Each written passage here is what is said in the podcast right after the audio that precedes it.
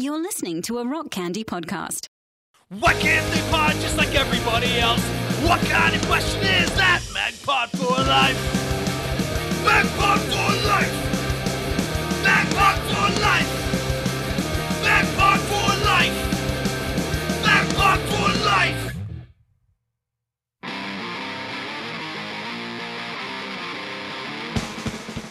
Coming to you from Magnified Studios, Magnified Pod presents Pods from the Penalty Box, a nostalgic sampling of skate punk albums from the 90s Christian alternative scene.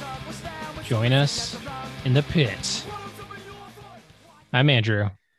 I'm John. This is our podcast. This week, things are going to get a little bit spicy. That's right. Talking, talking that pino, bro. Holla. That's that's what I'm gonna be calling jalapenos from now on. Give me, give me one of those. I need Hit one me of with them. the pino. Hit me with hit me with one of them spicy peens, bro. Hit me with hit Um, me with a spicy pino. Can I just say that intro made me laugh again just now? It's so perfect. Um, never will get tired of hearing that. Well, you're gonna get exactly one more. I know. them. It's not So- fair. I'll go back and listen to it. Yeah, I've I've already started brainstorming future intros. Mm, so whenever we cover certain bands, I've got got one locked and loaded for ooh, for one one particular band, but who knows who knows when we're gonna get there.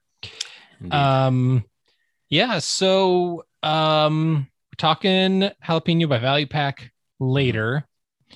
Um we're gonna be doing a new segment Mm, today you know because uh you know last season we had the segment the five the five. and the five we couldn't entirely repeat that because due to the fact that we were going to be covering a lot of albums across a number of similar years Mhm. repeating the five wouldn't really make sense for those who are new this season. The five was a segment where we would talk about, John and I would individually talk about five significant things in the year that the album was released.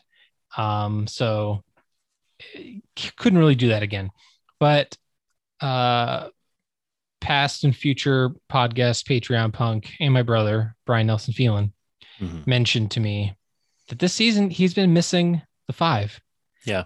And so because of that, we had kind of come up with a new segment concept to kind of fill that five shaped hole Mhm. in everybody's hearts. Yes, Yeah. But we'll get there. indeed. Um so John, you uh have had that Fauci ouchie Mm. now for for how Over long? two weeks, baby. Over two weeks. So I'm you ready to are- go. I'm ready to lick are- your face. Let's do it. John and I are going to play our favorite game, Spit in My Mouth. And- forgot about that. Yeah. So Oh, uh since that's we're all good to go, I got my second Fauci ouchie yesterday. yes. And How you you know, feeling, bro? I'm feeling mostly fine. Like Mhm. my my side effects have have largely been like my arm is sore, which is Mm-hmm. pretty standard operating procedure for any any vaccine. You're gonna have a little bit of a sore arm. Yeah. Um, I was a little uh, I was feeling a little bit um sore, like stiff and and achy last night. Mhm. Um, and then I've been a little tired today, but as we were discussing uh before we started recording, getting into our late 30s, we are tired and achy most of the time. Yep, So, yep. so you know, no, no, I'm no worse for wear. I'm I'm doing all right. So ready, ready for that that Magpod meetup sometime That's right. sometime this summer. Your boys are vaxxed up. We're we're pushing past these side effects, uh, Right. which if anybody is hesitant about getting around to because of the side effects. Uh, still better than COVID and dying from COVID. So highly recommended. And uh, we're ready to party, baby. It's summertime. Oh God, We're gonna I'm see each other for the first time in close to two years. it's true. Uh, John John is going to be up in my neck of the woods for uh, a period of time this summer, and man, it's so wild that we haven't seen each other in so long. Really weird. But but we yeah we're gonna hang, have some beers, hit a hit that black stack which you Ooh, haven't had. no, I mean I've I've only- had it, but I've never been there. Wait, what have you had? You've you've had it. I've been up at, there at events where friends have brought stuff from there, Okay. but right. I have yet to actually visit.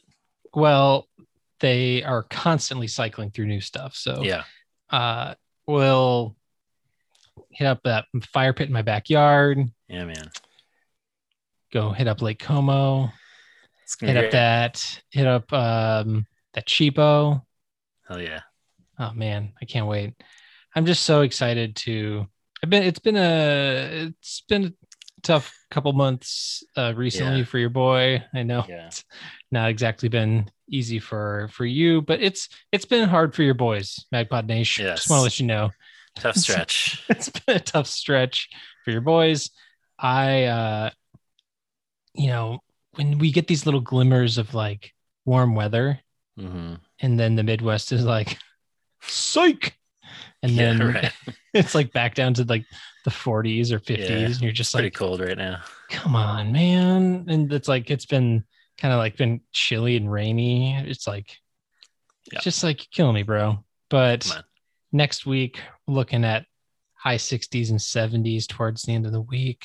Yeah, God. might be might be cold, but that's not going to stop me from cracking another Ooh, citrusy drink. what you got? I got the pineapple guppy again, which I had last week. Um, You know, highly I, enjoyable. I speaking of pineapple, I was at Hmm. the I was at the TJ's Trader Joe's Yes. the other day, and they have a variety of sparkling water beverages. They had a Mm, pineapple one. Got myself a liter of sparkling pineapple water. How's that? It's pretty decent. It was good. Because as we covered, the pineapple uh, Topo Chico hard seltzer is gross. Uh, Um, I will say that the pineapple white claw is quite refreshing. all right. Yeah, we got to get our hands on one of those uh, tea. What was it? Lemon, lemonade, and tea spindrifts. That looked pretty good. Oh, I picked up a case of those from the Whole Hell yeah. Foods today. Nice, nice. So I am ready for some warm weather. Yeah, the Spindrift lemonade and tea. I'm just, Mm. you know, it's just like pour a little whiskey in there. You got Hell yeah. yourself a little Arnold Palmer action. Speaking of TJs and pinos, um, I talked about this last summer, I think. but I got talking about more those TJ Peens, bro. TJ Beans. I got a couple of jalapeno limeades, um, which I think I've talked about this. They're delightful, just spicy enough. dude? Um, I'm but so into a spicy, refreshing beverage. hell yeah, you put a little tequila in there, Mm. you're having a good time. um, so that's uh, that's what's up for me next. John and I are going to be drunk for most of this summer. Sounds great. I feel like we've earned it. We've Oh earned a drunk summer. Oh my god! Ugh. We've earned a summer. We'll just Yes. Any we'll just say summer. that. Um, but you uh, so you'll be coming up here in in a couple months or so. Mm-hmm. What? Uh, who all's going to be joining you on your on your trip up north, John? I know what you're getting at. Uh, Yeah. Kids are coming. Uh huh. My wife is coming, Uh huh. but also bringing a little puppy, What a puppy! Little little fuzzy new dog for me. Little- you're getting a little puppy, Just a little puppy. little puppy. Just li- lick your mustache. um, that's from Parks and Rec. Um, yeah, John and I are not being gross and weird in a real way. Just yeah. Um, Magpod Nation knows my beloved dog Harriet. May she rest in peace. Uh, passed in January, and we've been on the hunt for a new dog for the past few months. Uh, Harriet was a rescue French bulldog, and we were trying very hard to find a rescue Frenchie, and they are not available in the country. Um, folks know that rescue pets have, and probably all kinds of pets have gone up exponentially during quarantine. Everybody wants a animal to love and keep them company. Right. Um, so just not available. So we went. I'm getting emotional talking about it. We went the puppy route, and uh, we got Harriet when she was three. So we feel like we missed those early years of her little puppy life, and this time we get to experience full puppy uh, from I think he'll be nine weeks old when we pick him up. So anyway, bringing that puppy up to Minnesota. Stop by if you want to see him. Bro, you sent me this picture of this dog Pretty and so, so cute. Uh so I was I was talking to Lauren about this concept last night because my neighbor just got a kitten okay. and it's like a tiny tiny kitten Mhm. and and had the world's smallest leash and i was like oh my god and i was like you're shut your stupid face i was like i like and we were talking about this concept of like like affection aggression like that you just like Oh, something to smash you. exactly it's like you're just so, something is so cute you're just like i don't know what to do other than like wanting to punch things and like your dog's face was like um just so adorable and precious yeah, man. so Uh, i'm so happy for you guys Thanks. Me too. Ready for ready for a new uh, doggy companion in our lives. Um, he will we'll get him on the pod. Uh, expect Yes. pictures, you know, magnified pup, all that kind of stuff. We might have to start selling some uh, pet gear on the site for Ooh. Kev and for Kev and Puppy Potter to rock. Uh, we'll see. yeah are you uh are you willing to share your your little boy your little puppy boy's name or is not We're, yet we're, we're not landed yet. You're not landed okay you know we're trying to get the the kids we're trying to get to a consensus decision here while also explaining to them that they don't get to call him whatever they want. Um but harriet eh, was we use like the the french spelling of harriet. So we wanted to continue like a french dog name. So right now we're leaning toward Gusteau, which is like the chef in the movie ratatouille uh, and call him gus. Um so that's you know probably gus. We'll see. We got some other ideas. I'm I like accepting magpod nation suggestions we'll do we'll do a patreon poll that's right yeah it'll all be like i don't know red rider and jokes about genitals i don't know yeah, I'm, I'm sure. I'm sure. Yeah, we'll get nothing but uh, well thought out, well crafted names. Everything will be very serious. well the- the- Um, when we had harriet you know the real point was harry potter Right. um you can't waste that name and not have something named potter but there's no other real good like harry potter like you're not going to call the dog james you know what i mean so like Yeah, James was a dick. yeah exactly couldn't really use it this time around but i'm open to suggestions Yeah. Um. I mean, you. We were we were talking last week. I think it was last week about how until Harry Potter came around, the the, the pop culture association with a Potter was yeah was uh from It's a Wonder one the banker from It's a Wonderful Life. right yeah i guess we could call him mr potter Mr. Potter. have everybody hate him um, You can call him Jimmy. yeah jimmy yeah well we got to find some way to bring back your jimmy stewart i can't believe it hasn't been blowing up uh the discord Well, yeah. Um speaking of, we uh we have some we have some voicemails okay and uh we have a voicemail line 872-762-4763 8727 magpod uh danny stairs has has some thoughts about just that Happy Monday, my dudes. Uh, just getting into this. Well, not just getting into it. A good deal in. Um, enjoying it so far. Just got to your discussion about Sunday Christians or whatever. Uh, but I, I do have to agree with John that uh, Jimmy Stewart impression probably the best voice Andrew does. Um, I mean, it's right up there with his Australian accent. That's how good it is. Uh, keep up the great work. Love you guys. Magpod for life. okay good i'm glad dan agrees well no it was a back it was a backhanded compliment because that's true but that it was a genuinely good impression people he my Australian accent famously terrible. uh, I would say that my Jimmy Stewart impression is better than my Australian accent. So I, I don't have your podcast. It's, it's in Daddy's house and over in Jason's house. I don't know. oh, oh uh, Dan, Dan, Dan, he's a he's a son of a bitch. He's he's an Uh. asshole. Um, uh, yeah, uh, yeah. Um, That's good. sorry. Uh, no more Jimmy Stewart. Uh, Boo. we have Jason from LA with a, a special guest and an update on the Mamba situation. Hmm. Hey guys, it's Jason from LA again. I got an update on the Mamba candy. I just had my eight year old daughter try Mamba and she wants to tell you what she thinks of it compared to Starburst. So here is Gloria. It tastes more real. Ooh. I like that. Good job, Gloria. Thanks, Gloria. So, uh, I you know I haven't had the Mamba since we uh since then they've been brought up and since Jason has brought them up. But I'm wondering, I'm I am curious about the the sourcing. Does Mamba have have real fruit juices in them? Hmm. Yeah, we Could gotta be. find this. Maybe that's gotta- maybe that's what that uh maybe that's what Gloria's picking up on. Maybe there's some could be. Mamba, we we are giving you all this wonderful free advertising. What could you want more than an adorable eight year old girl going, it tastes more real? That just sounds like a commercial right there. So I don't understand why you haven't given us a check yet. Uh, Yeah. Checking the mailbox, but Yeah, this is Um, nonsense. This is yeah. nonsense.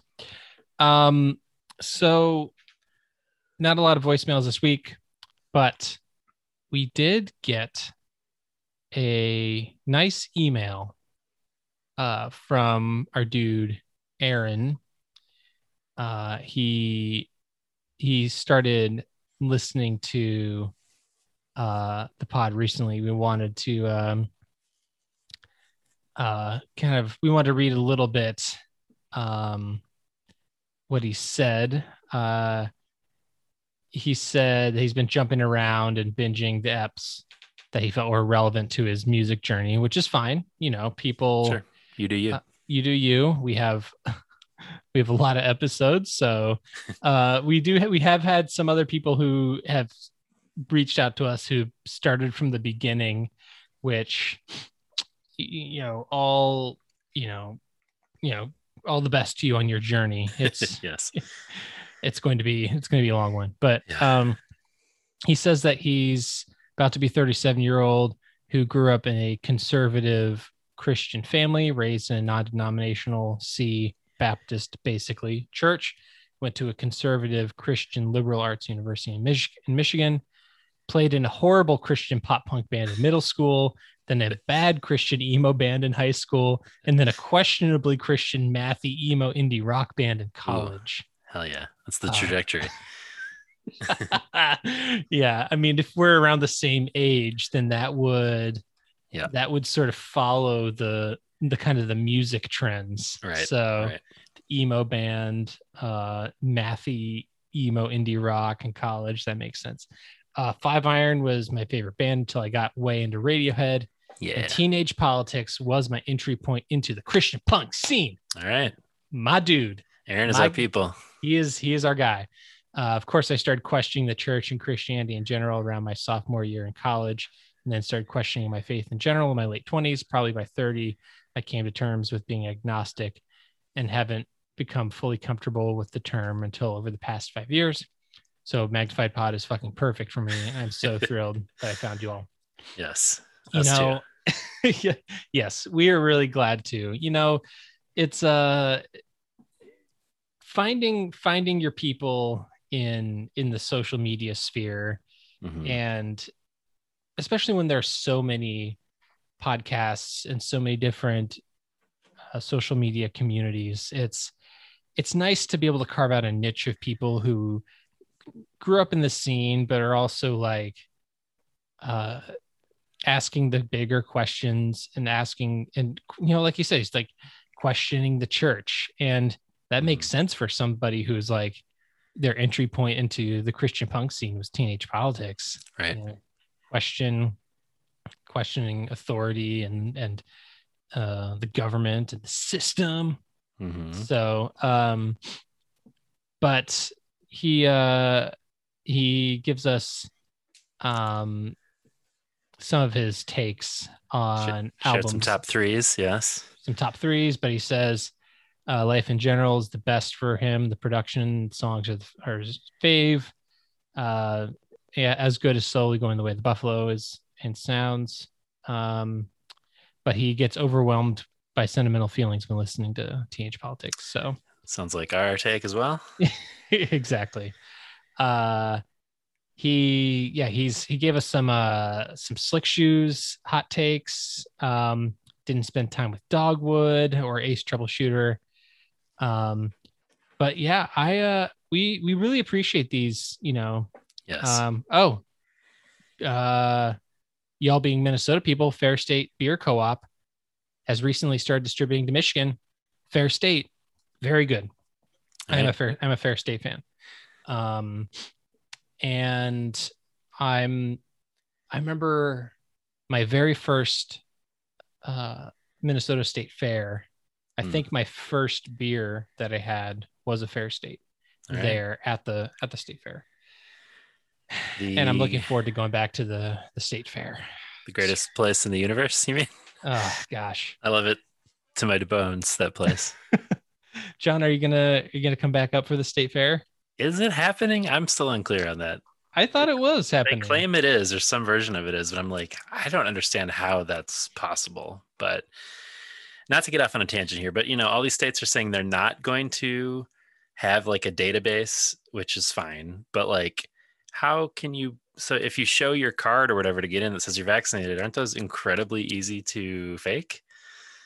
Um, I don't know. I'm just not clear on how that's all going to work. But you know what? We're vaxxed, so we'll worry about that part of it, and I guess not the rest right now. I mean, it says um currently it's saying August 26th to September 6th. I mean, yeah, we might have to come come up for that. It truly is. People, uh. If people have never been to the Minnesota State Fair, and if you don't really have a state fair or one that's like big or cool, when I try to explain this to people, they don't really understand. But it's like amazing. It's massive, and there's so much to do, and there's so much to drink and eat, and it is truly wonderful. So, I will try to get up there for that. Yes. Uh where food meets fun Hey, meets agriculture. I like those things. I think that was Leslie Knope from also from Parks and Rec. Okay, I mean, I like that too. Um, Yeah, so if you want to if you want to see a live cow birth hey, and get yourself uh start drinking at like 10 in the morning. Yep. Get a uh, giant uh, bucket of cookies. And, and, and Um, no, like I don't think John, you need to explain that more because it's like it doesn't it doesn't make sense. So it's like a plastic uh, like a plastic tub with a handle a large, a large bucket. tub, overflow. It's not like overflowing with. it's not like it's not like sealed. It's like overflowing fresh cookies. fresh cookies. God damn! I got so excited just now. Smells delicious. yeah, Uh, I saw Weird Al at the state fair in that's right. 2019. Yeah, man. I saw Yeah. Sonic Youth there one year. That was cool. Yeah. Um. Sonic Youth, anyway, Weird Al, just just many of the the artists coming to the Minnesota State Fair. that's right. Um, Aaron, thank you for this email. We really appreciate it. Um, yes. yeah feel free to to share in-depth uh emails about your journey with us uh, out there folks and you know i feel like i'm like you know beating this drum over and over but i cannot stop being appreciative of the the patreon community over on the discord is truly Right. like one of the happiest places online Yeah. that i think a lot of us are involved with and it's just such a, a good community so shout out what- to do you know magpod nation Yeah, for real. And do you know what I love? Like the fact that there is literally not an ounce of drama yeah to be found anywhere in any of it. No. Everybody is just so rad.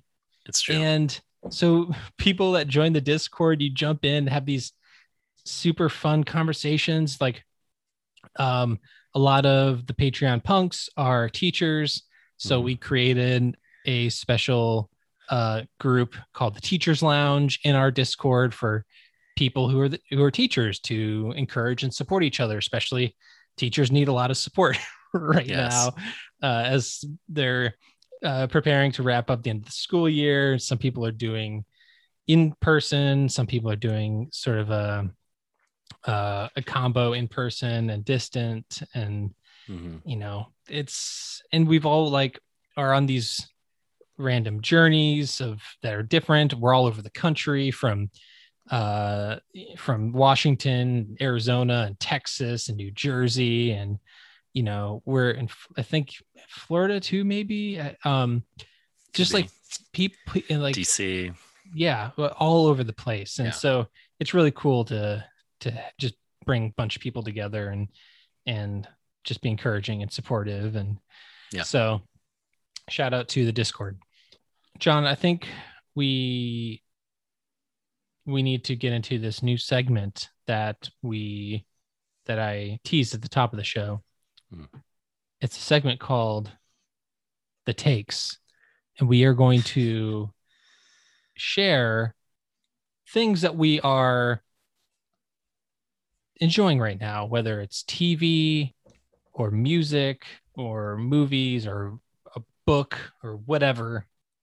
Um, and so uh, I want to, I just want, I just want people to know that kind of what we're doing apart from the pod. Obviously, this is something that we're, that's a big investment, but um, there's more to us than, than just the pod. So, John, share your takes. The Takes with John Potter. Oh man, uh, what a perfect introduction. We've been without that explosion for too long. um, yeah, I have a couple. They're both pretty obvious, but whatever. I'm a basic bitch. Um, hammock season, Andrew. It's coming. Ooh. You know that I lived my best life on the hammock last summer. Oh, I know you did. Daddy would have a couple of beers, Oh, dude. maybe some other things. just a couple of just- hammock. you're just you're a hammock daddy for sure. I one of my favorite things from last summer was the friday night late night polos from john oh man. in your hammock. Yeah having a great time. One time i saw a coyote. Um it was cool. Um so listening to anyway. The batman soundtrack. Oh god. Maybe crying while listening to that good old john. Um anyway sufjan stevens has recently released a five volume instrumental collection uh one a week for the last month. The fifth one came out today as we're recording. And I am excited to get in that hammock and put on some five volumes of Sufjan. Let me tell you, um, it's called uh, Convocations, Hmm. and I'm just such a sucker for anything Sufjan. You know, he contains multitudes. He has many modes. One of which is a five-volume collection of instrumentals called Convocations, which some people hearing that may be like, "All right," and I'm like, "Ooh, yes, please." um, so he's got meditations, lamentations, revelations, celebrations, and incantations, uh, and they're all great. Um, I would say one and five in particular are great for writing. I've like had them on in uh, like background sound for doing work and stuff. Uh, two through four, a little weirder, different kind of hang, but I'm on board for that as well. Um, and he described it as a 49 track reflection on a year of anxiety, uncertainty, isolation, and loss. So I can get behind something to reflect on all those things. Anyway, I've really been enjoying that and really look forward to listening to it this summer, getting my hammock playlists ready. Um, one other brief thing I'll mention, although my main take is that the Sufjan collection rules. Uh, Tenet, did you ever see Tenet? i did Oh, I don't think you're going to agree on it then. I just saw it, which I realize this is this is a cold take because this movie truly came out like last fall, uh, but it just came on HBO Max a few days ago, and I watched it. And maybe it's my like low expectations because I know everybody who described it talked about it with the tone that you just did. Um, but I was super into it. I don't know, man. I, I was like, I don't know. I feel like people want movies explained too often, and I'm just there to let it wash over me and soak up those vibes. Just give me those vibes, baby. I don't care. I don't need to know what's happening. yeah, I mean, well, perfect because for Christopher Nolan movies, nobody Exactly. knows what's going on. But like that's I don't want to shit on your takes because this is this is the takes with John Potter. You're right, right. But this is what I'll say about Christopher Nolan films. Like Hmm.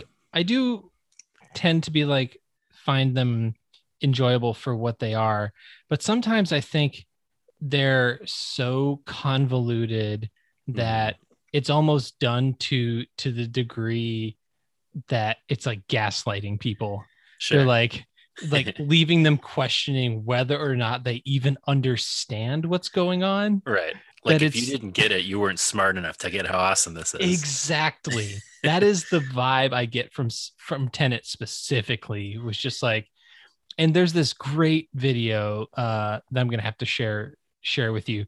But this guy th- does this uh, uh, this video of like the the exact. He's like it's like something like the exact moment when a Christopher Nolan movie stops making sense, and uh, and it's like the it's supposed to be like hit the, the lead character like talking with like the Michael Caine Michael character, Caine. Yeah, I saw this too. I think. Yeah. and it's just like and and it's just so There's a man who you need to find, whose Yeah. name is blah blah blah. Yeah, Yeah, exactly. it's There's like- always that scene. yeah, and it's like, and but he's but yeah, yeah it's so it, you can't even can't even explain it because it's so convoluted. but I'm like, this is perfect uh encapsulation of a Christopher Nolan scene, and Yeah. and it's like, I mean, I guess it was kind of cool, like, but People going backwards is cool, bro. I know, I guess, but guess I- those I cars just- are driving backwards, baby. yeah, I guess I just like let it happen. I guess it's fine. It was fine. But I was Yeah. like, it. I got it got to a point where I'm like, I don't care about this anymore because I'm just yeah. so completely like un uninvested in what's happening right now. Yeah. I feel like there's two things going on, which number one, if I went to see this properly, like in IMAX when it came out with the full house, there's good chance I'd walk out being like, I don't know, like there's some cool stuff. But like after hearing about it for so long and having people mostly be like, nah. So I'm sure expectations was part of it. But the other thing is just like I recognize there's a point in certain kinds of stories where people just kind of throw their hands up and they're like, I, I can't, I can't follow this. I, I give up. Where I'm like, I don't, even, I don't really care. I don't want to do the mental work to figure this out. I just want to let it, let it wash over me. Um, which I enjoy but doesn't doesn't that potentially lead to lazy filmmaking? If you're just like, Eh. hey Chris, so this scene, like, what's like, can you explain what's happening? Nope. Just it's just gonna happen. But aren't isn't the audience gonna be? Uh, doesn't matter. Just it's just gonna happen. I think I like stuff just happening. I feel like I, I feel like we put too much pressure on movies on like the story and i'm like these are movies there's like moving images and colors and that's enough for me you know what i mean like This is I not the cinephile John Potter that I know and love. Well i had a class once with the film professor who said we have too many english majors reviewing movies and not enough art majors. And his point was like often we sort of we like debate the merits of a film on the story and the strength of the plot and whether it made sense and stuff and not often enough on just like letting these images sort of stand on their own. You know what i mean? So anyway i just yes i love a good story. I also love when i just see like a guy moving backwards i think that's pretty cool so anyway Tenet. So so it almost be like the the same argument could be made for a song where it's like the song can sound cool even if it's not really saying anything. well maybe we'll get to that in the second half of this episode um Am I am yeah, I unraveling your point? Uh No, I, yeah, I think that's fair. I think there's something to that idea. You don't have to understand everything. I mean, sometimes music Uh, can be fun and right. not be deep and sometimes a movie can look cool and not make any fucking sense. right? Yeah, good enough for real Johnny. uh, anyway, Tenet not as good as Sufjan's collection, or as good as you know, Memento or Inception or um, Dark Knight. yeah, certainly Dark Knight. I'm thinking of movies that are like kind of similar. You know, The Prestige too. He kind of touches on similar themes to those, but still Uh, what- enjoyed it quite a bit. What about um? What was the uh the one with the the dream world? Inception. Inception. already? Yeah. Then did you say Inception? I wasn't. I. I don't know. I was. I, was, I think I was was- just thinking about the Dark Knight hey, and how I- and how great that movie is. think about how great The Dark Knight is and zone out too. So, um, anyway, those are my takes. Harvey, That was good. people are good. Oh boy. What about you? You mean what are my takes? Yeah, that's what I mean. The Takes with Andrew Phelan. Oh man. Well, um, some of my takes currently are something that I have been listening to because of our producer, Jason from Unoriginal Vinyl, our shadow producer. He sent us uh, a couple months ago, maybe two or three months ago, this Swiss folk metal band Oh yeah. called Eluveitie Yeah. and he's like he just sent this video for for this song called rebirth and Yeah. it was this guy's it's like i think it was like a scottish dude maybe Yeah. and he was like it was like a reaction video Yeah. and He wasn't prepared for what the video held. i was not prepared for what the video held either Society wasn't. and I was like, it started off as like this normal metal video, and then like, the, then like all these tin whistles came in, and like, like a hurdy gurdy was there, and like yeah. there's like a flute, and and like like I'm like, what what is happening? And then these like like angelic vocals came in after like these crushing like screams, and I'm like, he's just like shredding. I'm just like what is going on and uh so i found this album it's called uh Antag- An- Anton- i don't know so they you know as i said they're uh they're swiss and sometimes they sing songs that are not in english Yes. um, but yeah, they're uh this album came out in in 2019 on Nuclear Blast, and uh I've been just like been super super into it. Yeah. And uh for so if anybody likes folk metal um with with uh just like shredding guitars and just excellent metal, but then going down with some like with some uh, harps and fiddles and hurdy-gurdies and bagpipes and Mm, really cool vocals. really cool vocals and and uh and like also the band that itself is like like it's it just seems like unfair that like everybody can just be so hot like all these like Yeah. super like attractive like you know uh punk looking metal folk dudes. And when there's like in the middle of of this booklet there's like one of the singers she's like on the on a horse.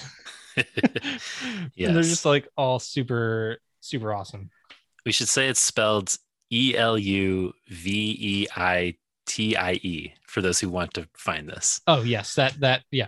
I I had to look up the pronunciation because I've heard multiple pronunciations by but I heard it from the mouth of the lead singer Okay. Eluveitie Okay. and uh so his name is Chrigel Glanzmann Sure. uh, but uh Chrigel I guess is like maybe his his stage name but um but Yeah. anyway so I, I took a deep dive into that band for like the week after he sent that video to yeah and listened to like all their stuff. Um, a few really cool videos and yeah my mom is super into like Celtic music, Yeah. um, which this is close to at times. yes Um, so I sent her some stuff and she was like, whoa, she was into it too. So Yeah, even moms can can find stuff to like here.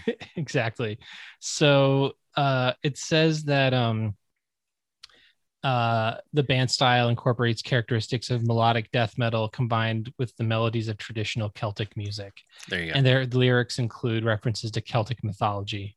cool. So Yeah, she loves like crows and shit. So this is very like up her alley. Um, I'll get her on the pod. yes, I believe in that text thread we talked about Heilung, who I asked you guys about, who are uh, like Northern European. I, I think they call themselves like a Viking band. Um, they call their thing Amplified History from early medieval Northern Europe, and they like put on all this crazy costumes. They're all wearing like antlers and like playing this wild variety of instruments, and it's basically like folk, like you know, traditional ethnic folk music, but it sounds very like metally and scary and cool. And someday I will see Heilung in concert. Anyway, not that far off from Elvit. Helveti. Elveti. Yes. Uh, I speaking of also like uh, Amon Amarth is another Mm. uh, like Viking metal band. So Right. I'm like I'm I'm been listening to a lot of European metal band like in a very specific kind of lane. Right, right. So this kind of Scandinavian uh and uh like mythological kind of Yeah. kind of metal that kind of paints this an image of a of a of a place and a and a you know when you're when you're talking about like Vikings and uh Asgard and, and like and all that and warring gods and that sort of stuff. Yeah. I'm like, oh, this is cool. This is kind of rad. This is kind of cool. Season Um, four might be uh, Viking metal. I would not be mad about it. Uh, I've also Bottom Earth. I'm listening to um speaking of music I'm listening to uh I've been listening to the Lord of the Rings. Um soundtracks because I picked up a uh all three books in like one volume and I've been reading through that so I've been throwing down on uh trying to get myself in that that mental Cool. space so Yeah. listening to to those soundtracks while while reading the reading Lord of the Rings and it's just it just feels very um calming to me Yeah, to- that sounds wonderful. yeah it is Have you listened to any of that uh, Lord of the Rings pod yet? is it That, is uh, it is it out yet Oh, maybe it hasn't come out yet. i don't know if it's but- i'm not sure yeah so Dom, dominic monaghan and billy boyd Mhm. are um gonna be start doing a podcast uh they played Merry and pippin respectively in the uh, lord of the rings uh films and billy boyd is uh friend of the pod. friend of the pod. For my brother's 40th birthday uh we got me and a bunch of friends got brian a a cameo from billy boyd. And so now we we can't help but always think of billy boyd saying brian Brian, brian it's your birthday it's gonna be so great. We need to get either him or some other enjoyable person to do a cameo, basically like cutting an ad for Magpod. For- yeah um yeah we we've we we have talked about that yeah, we gotta and revisit that. just but i don't know like who who would be who i mean his his scottish accent is just Might so del- it's so delightful I love listening to Magnified Pod. That wasn't good at all because those aren't really like there's no R's in there. No like yeah i mean your your last Craig's brother. craig's brother ace troubleshooter Yeah. yeah, There you go. oh man gotta yeah my my my scottish accent is as good as my australian accent He's troubleshooter. Brian. Craig's brother. It's so satisfying. it is oh god um so those are those are my takes Love it. um yeah Kaboom. kaboom Should we take a little break and get into this album? i think we should yeah gonna we come back we'll be we'll be peening it up Yes, We- we will. We'll talk uh, Value Pac's jalapeno. Hey, everybody. This is Matthew McConaughey. All right, all right, all right. You can tell it's me by that saying. Anyway, when I'm tired of listening to Dave Matthews Band sometimes, and my feet hurt from walking around barefoot, I like to go down to the pickle and boot shop and just hear Reese and Joe talking about stuff like ska. This music is ska. I love it.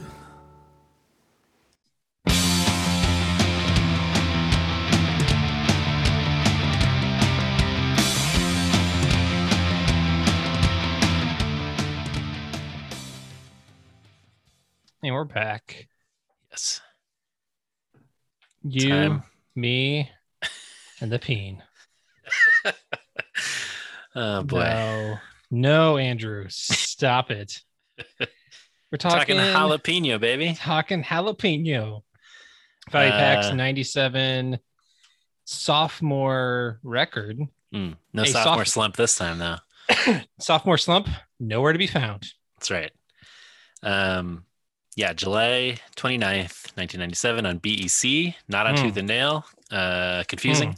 Someone explain these choices to us. Somebody explain why uh, Value Pac went from Tooth and Nail to BEC. Uh, I don't, I don't, I don't get it.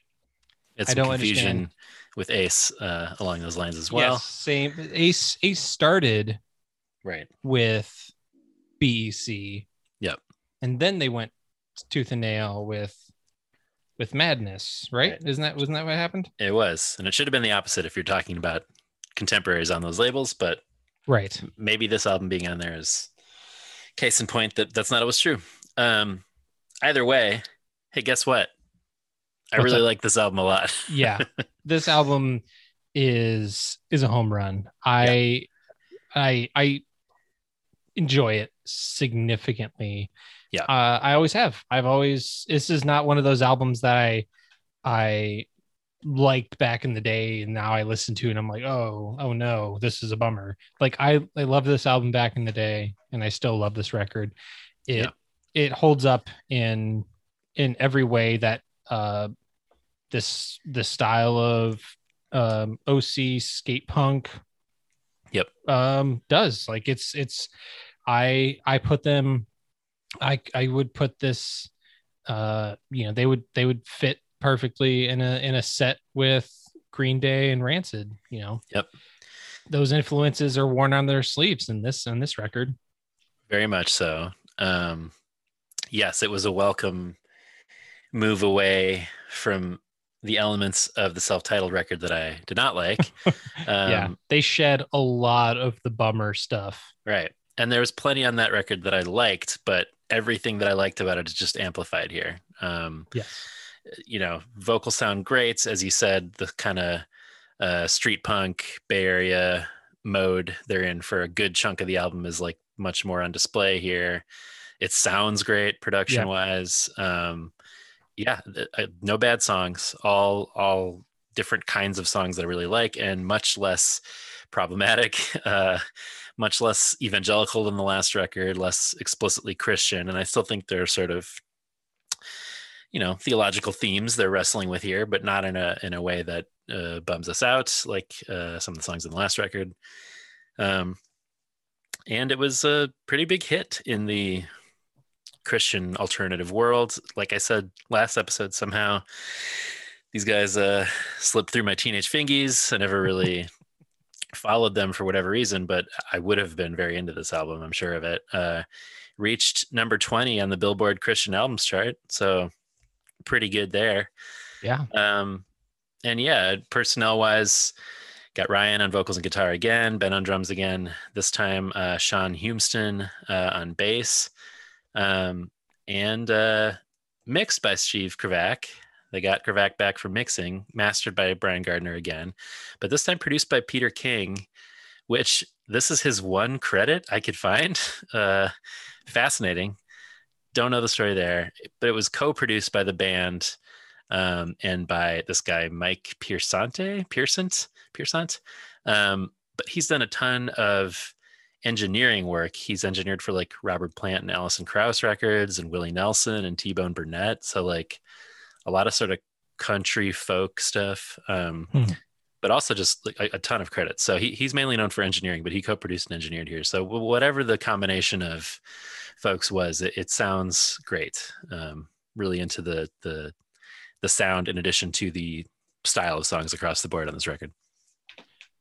I also want to say that the the bass on this record crushing it. far more interesting and fun Yeah. and uh you know I, I made i made a, a joke about you know I- that we talked about the some of the baselines on the Value Pac self-titled and i said uh matt freeman it is not but Sure.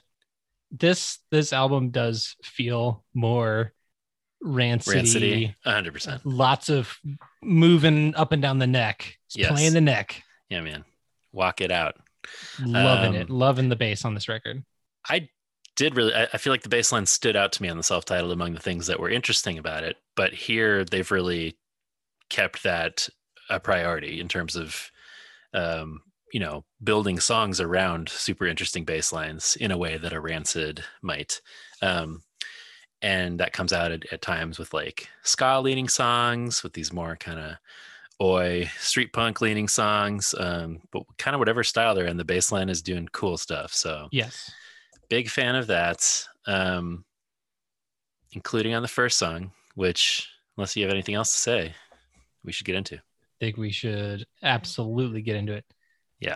Uh, with the first song, nothing.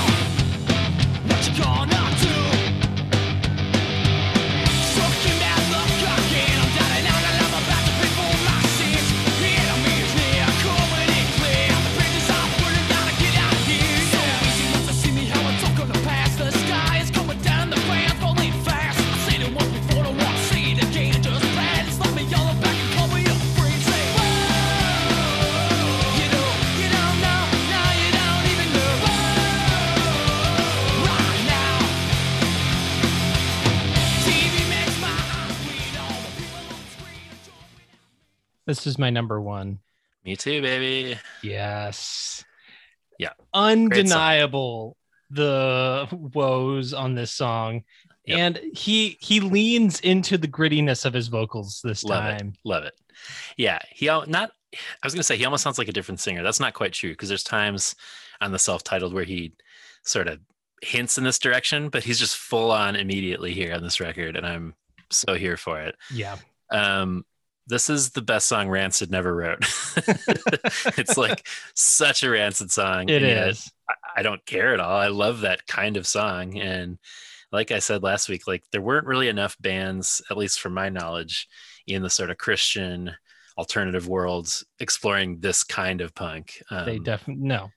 They so were this is very much they were in a lane of their own. Yeah. Which is Um, why it it it's it's it's a, it's a, again another one of those ace troubleshooter stories where it's like you look at some of the bands like uh rancid um, wildly had crossover success which is Mm-hmm. which is wild in in in many ways yeah. uh but um this this the songwriting on the on the on this record is significantly not that this this could have there are songs on here that could have gotten radio play but just that um it's just you know i don't know how they didn't get like even bigger Right. after this record because there's like a three year period of of you know of them not them not re- recording anything. So Right. It doesn't make any sense that like uh Ruby Soho yes, and um, you know, New Girl by Suicide Machines were constantly in on MTV rotation and this song got nothing. Like right, very much fits alongside those kinds of songs. literally Um, nothing. yeah, nothing should have gotten something. That's my take. um, yeah, not even a, a music video for this at all, as far as I could tell. Um, and I don't know what was a single and what wasn't, but this should have been. Um, I mean, this this has the most plays Yeah. um, that makes sense. on on for this album. So I would think this this would be one of the better known songs from this record. Um, yeah, it, it just rules. Uh, yeah, like you said, I love the whoa whoa whoa gang vocals just immediately. I love his vocal delivery. There's just an energy from second one. Um, lyrically, I don't totally track what's going on here. There's kind of like an apocalyptic end of world situation happening. Uh, he's talking about got the mullets and the goths, kind of like everybody's coming for him. Um, uh yeah the uh it's this is one of those we all have misheard lyric moments um but this is also an example of of m- more syllables being thrown into uh into into a lyric than than is there. And it's the opening lyrics that i've i've misheard for many years.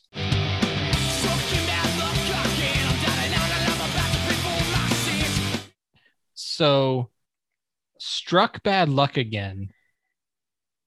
I'm down and out and about to pay for my sins.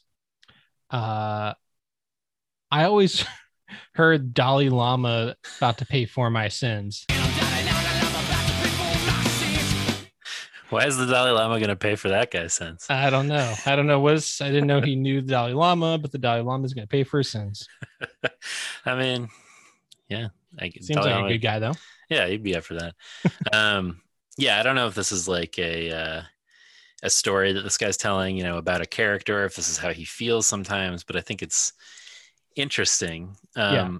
You know, I think there's maybe a way to make this about the ways that we make ourselves different from each other. Like he's talking about these different groups and people coming for him, and him feeling kind of out of luck. So maybe there's something there with. Um, sort of siloing ourselves or i don't know but i like whatever's going on i think it's a cool there's a cool vibe going on there's a lot of songs about sort of being stuck in a bad spot on this record right uh should we get to that bridge bro? Let's do it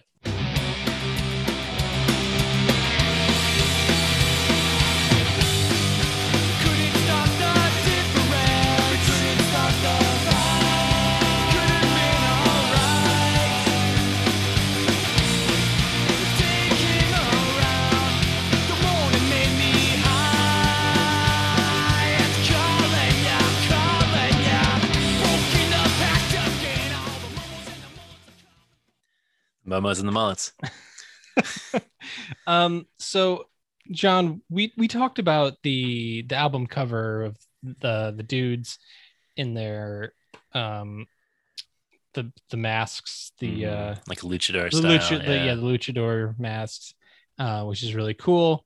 But and you said you couldn't find any images of the lyrics. The lyrics for Value Pac are very hard to find for whatever They are, reason. yeah. but this is the worst layout of any cd it's the lyrics are impossible to read. And it, it might be a little uh difficult to really comprehend on the screen truly how terrible this is to read. Yeah. Um but we're looking at like we got like yellow on white. Um Yeah. we got dark blue on black um they're the lyrics are like uh turned around every which way. So it's really hard to read. Not only that but they're missing some of the songs cool. in here as well.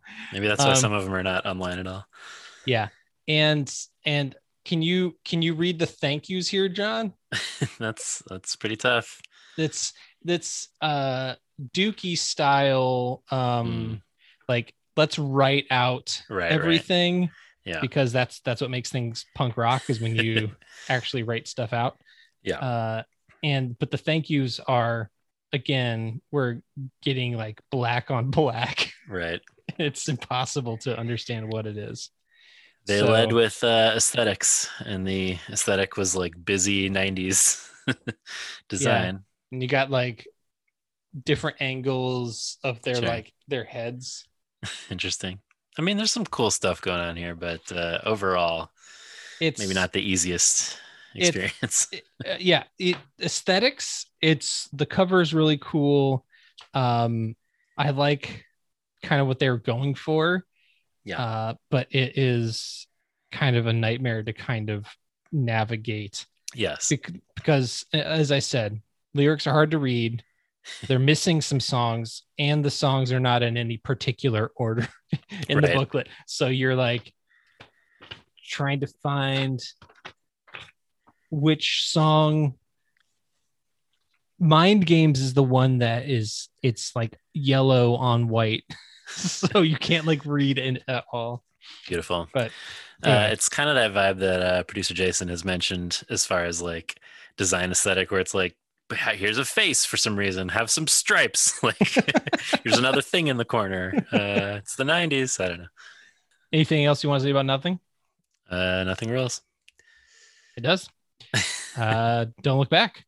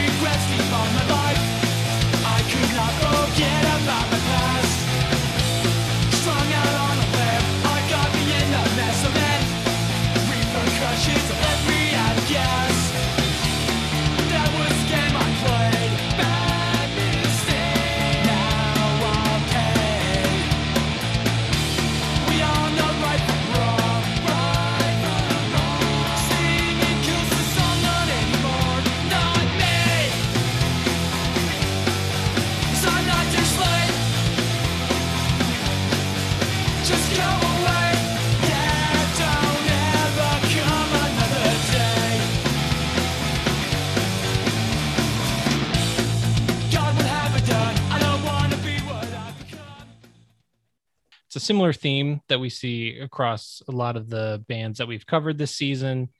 This feeling of like um them being who they don't want to be. They want to be different. They don't want to sin anymore. They want to get right with god. That Yeah. it, it seems very uh we we had some of that with ace. Obviously lots of that with dogwood slick Yeah. shoes. Yep. so I mean, yeah, to to our often return to point this season, uh, these were young young, men coming out of youth group, and uh, you know, when you're a teenager in your early 20s, these are maybe some of the things that you're struggling with if you're sort of a young evangelical. Um, having said that, I think the song is super fun. Yeah, Uh, no, it's great. And I the have a lot of bass, fun the bass is very Bass rules. playful. Yes, it's kind of a simple song in terms of just like structure. Yes. in that sort of classic, you know, Ramonesy kind of not too many chords going on, uh, songwriting style. But I think it's really effective. I don't mind that at all. Um, this is kind of one of their modes, and I think they uh, excel at it. Yeah. Um, yeah, I know. I mean, he's kind of talking about like he. I think you're right about the theme, but he's also talking about like there was a time when all he could think about was his regrets, but not anymore. He's moving on. And is he talking to Satan in the chorus? Because he's like, not me, because I'm not your slave. Just go away. Yeah, don't ever come another day. So maybe sin or maybe Satan. I don't know. But His former life. his former, yeah. I yeah, won't go back to yesterday. Pray tomorrow will be a better day. Yeah. Never Um, looking back. Forget about the past. but you know as far as theological songs to have. I don't mind that. You know what i mean? No. like it's like i got no problem with being like looking back on certain things and used to be wallowing and regretting it. Now it's like well but now i'm just going to move forward and try and do better. Like i think that's fine. I have no problem with that. So uh yeah i like the song. I mean, so but the the line that that does stick out to me is like, God, what have I done? I don't um I uh what have I done? I don't know what to be or what I've become. Yeah. You he know, did murder a bunch of people, right? it's it's it's uh, not an unfamiliar lyric, yes. kind of dramatic and like the way we think we would think as as young men about about our lives of sin and right, right. and just like how terrible we would feel about whatever and it's like and i always wonder like what is it that you've done that's so bad like are you killing people are you murdering people or it's like you know or are you just like kind of an asshole to people and Right. you're like i feel bad that i'm an asshole Could be that. Maybe a little, maybe a little lustin going on. little little lustin little lustin and bustin I've never heard that before. Somehow, no i just i Um, just i just thought of that just right coined now that. Wow, i just coined gotta- lustin I think we gotta quit this podcast and start a lustin and bustin line of merch. line of merch don't yeah Wow. we'll we'll yeah we'll we'll sell it to youth groups be like hey you don't want to be lusting and busting oh, uh, Oh man, that's yeah. We got to return to that. Um, yeah, I don't know. I I agree. He's he's doing fine. You're doing okay, Ryan. you're all right everything's fine um now perhaps the one Yeah, pseudo problematic song on the record mind game Girl, why you gonna talk to me that way? For goodness sakes, you're driving me insane. You would do anything for me, so you said, and now you want me dead. Why you gotta go play with my head?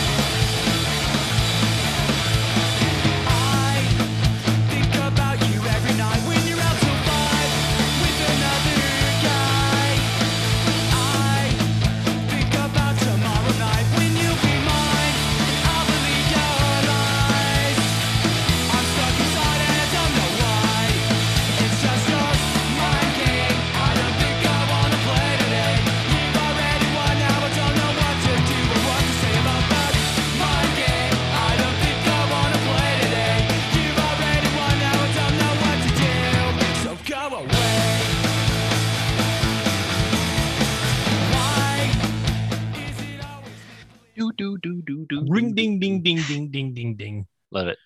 Do, Um, do, shoot do do yeah, I yes, this song is fun.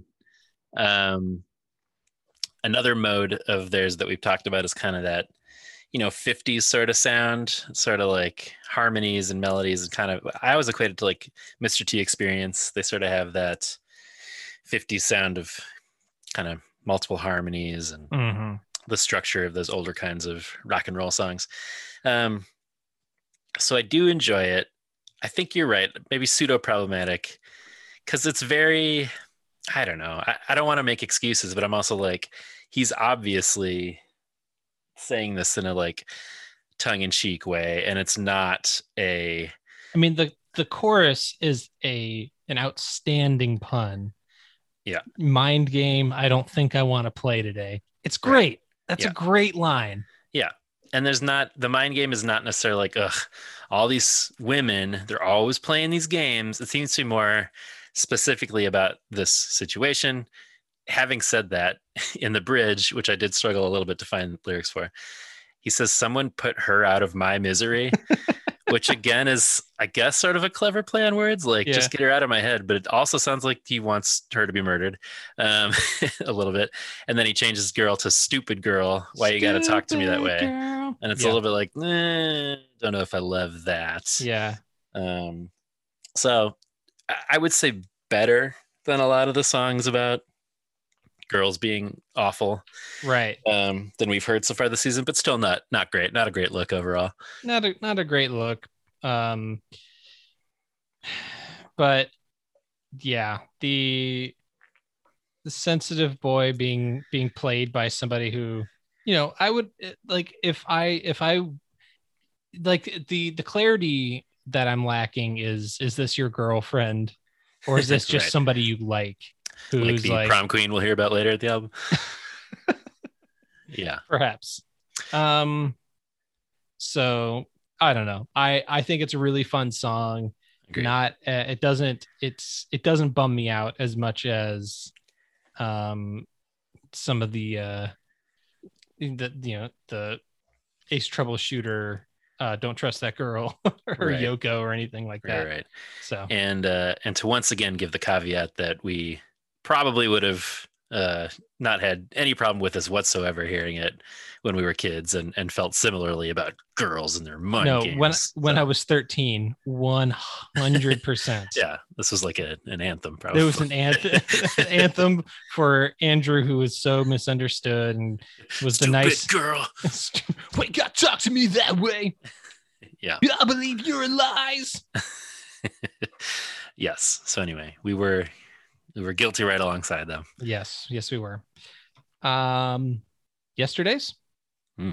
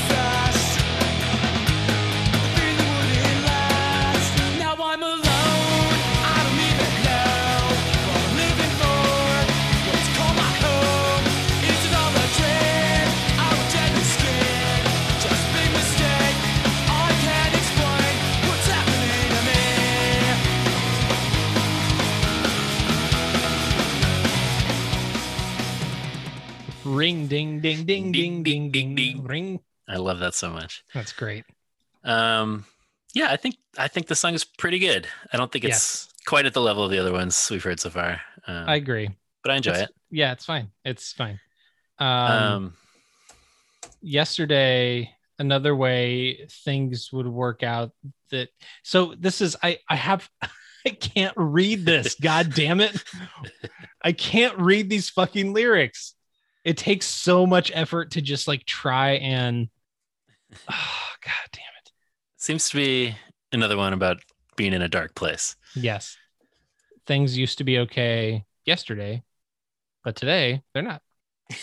pretty much. Um, I would like to hear uh, some of the bridge. I think there's a cool chord progression there. There's like a cool little guitar solo at like a 204. Let's hear that.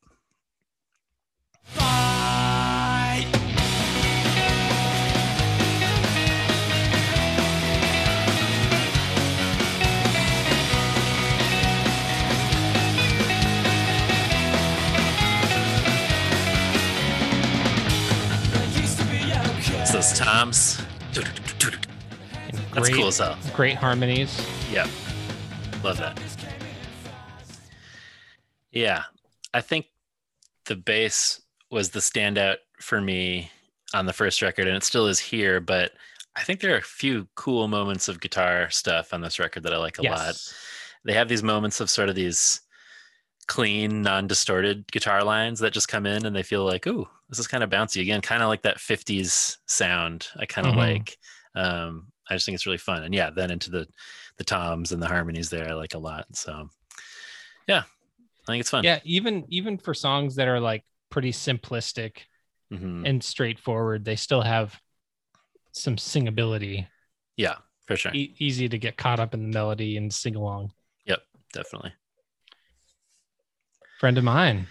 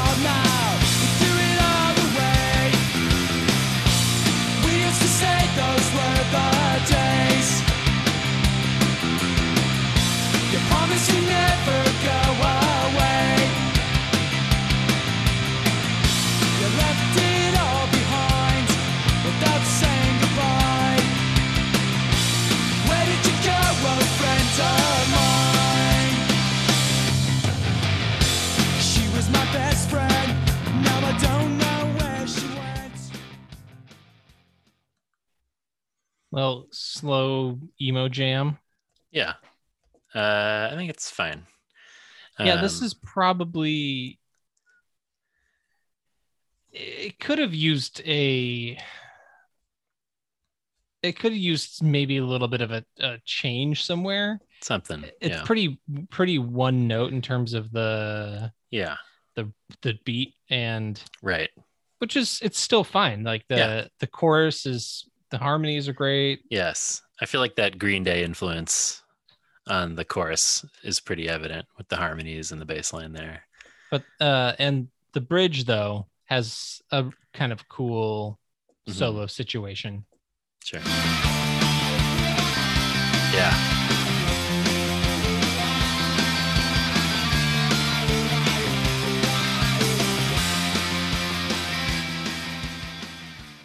I think that's pretty cool. Yeah. Not a lot of wah wah pedal effects going on uh, in their song, so it's fun to hear it here. Yeah. Um, They kind Yeah. of they they mix it up. You know, like you talked about they have a little bit of a a clean guitar solo situation. This one's got a little wah wah fuzz action going on. yeah. Keeping Yeah. it interesting. They are. I, and, uh, you know, this is another one about sort of looking back on being kids, thinking those times would go on forever. Now they're over and he wishes he could go back. You know, that, that seems to be another sort of Yeah. Value Pac theme is like friends growing up and moving apart. Um, we had a little bit of that on their first record with graduation. right. Exactly. Um, but yeah, So, you know, it's well traveled territory for a lot of these bands, but indeed. they're the Value Pac take. Yep. I don't mind it. And you know, a song I also really don't Mm. mind. Mm.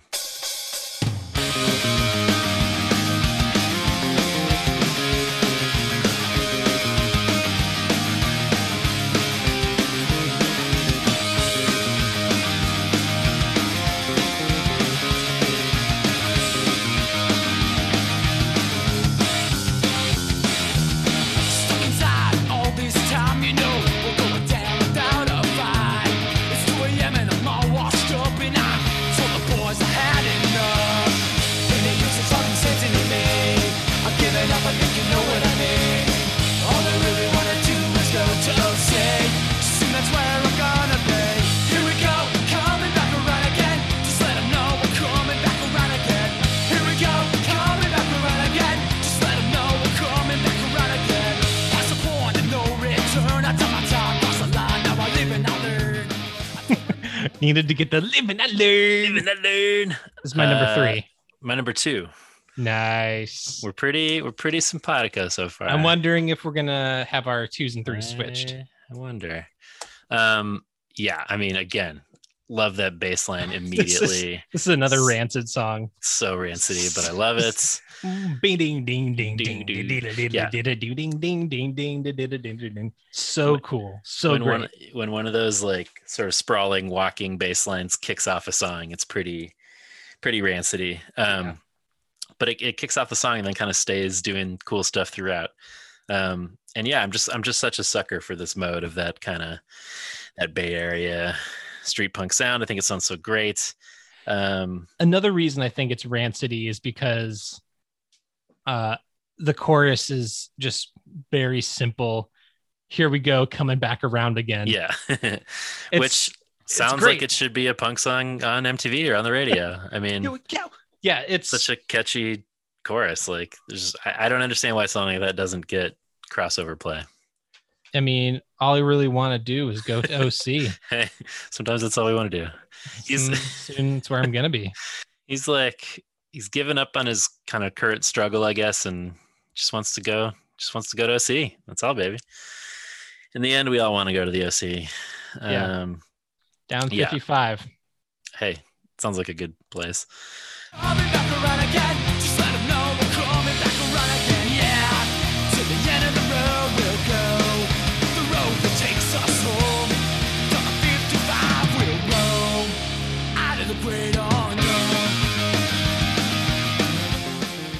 Great driving song. Hell yeah, love a love a numbered highway reference. even if we're looking for them in songs like Southeast, Southeast 101, 101. that don't turn out to be about highways. But yeah, you always love Exactly. especially when it's like an area you're not familiar with. You're like, I'm on the 72, and you're like, hey man, sounds great. I don't know what that is, but you do you. I've Uh, never I've never driven on the uh I don't I mean the 55 wherever wherever that is. I'm assuming it's takes you to the Takes OC, you into the OC, baby. but Yeah, it is kind of funny. A lot of these songs are like, I was messing it up in the boys at night, and I just want to get to the OC. And it's like Orange County is such a like, I don't know, white rich Republican enclave. Yes, that it's hilarious to think about these like punks like just want to get back to the OC. That's where things are real. Um, but you know, Like, that's I where mean, they're that's from. that's so. kind of what I what we were thinking about too with like when we were talking Ace talking about the S uh, Southeast 101. Got to get Right. yeah, got to get yeah. back to you know you know rich what, richfield where were they no yeah, something like well, Plymouth. Plymouth, uh, yeah. yeah. And then he was like, "Well, it's not about that asshole to me." So he didn't say that, but it he did put not me in my that. place for speculating this whole uh this story I was imagining. Um, yeah. Anyway, the song rules. hopkins Uh, is that's what i was trying to think of Hopkins, sure. Yes, Hopkins was the one I first said, and then I got confused. Uh, Hopkins is not a place I want to hang out in too much. Sorry to all the Hopkins folks out there. Um, we have a we we just alienated our big hopkins demos so um, yeah, but this song rules. It doesn't matter where you're homesick for. You're you're homesick for the place where you came from. Yep. Um, yeah, love this one. Great. And now for Weird uh, one. a curious song that Yes. still rules bunker's lullaby Probably skip some of this. we will yes okay. Ooh, that sounds nice though. doing some like brush action or something Yeah, little brushes. In the background, they're doing like what would normally happen at the end of like a hidden track on an album, yes where they're just like messing around. so this I don't know why you start a song that way. Um, so we'll just fast forward a little bit. Uh, they're Yeah. wacky, they're wild. They're wacky, they're wild. I think it comes in at like 140.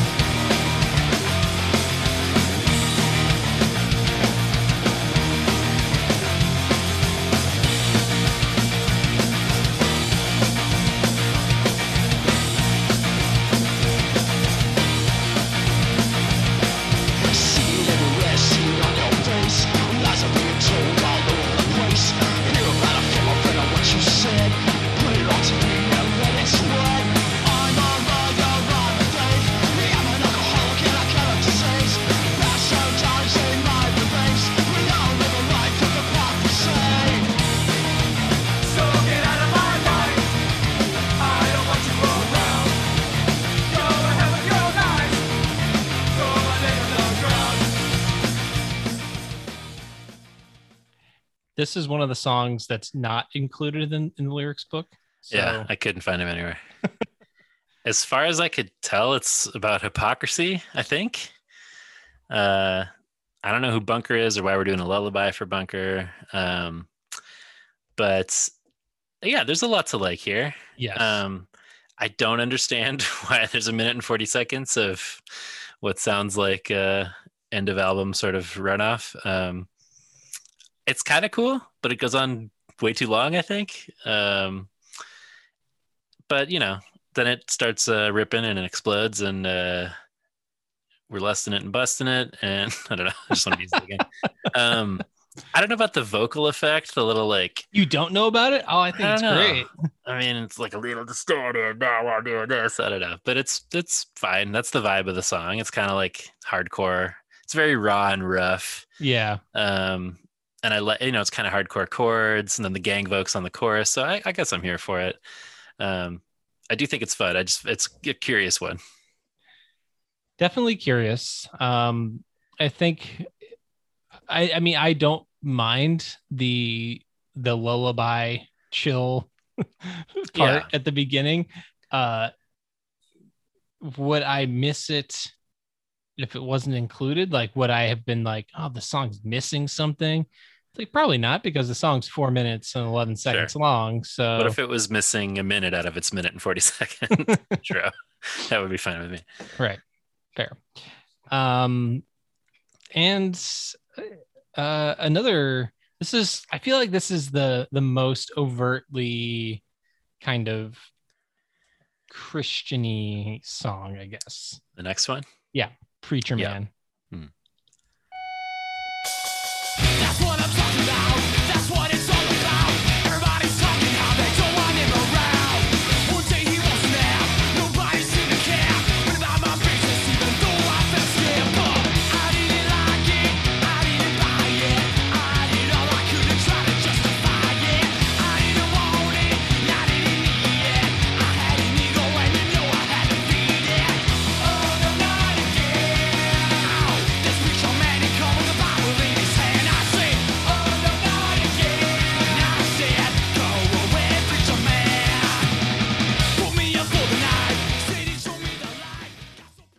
uh preacher man um and number three.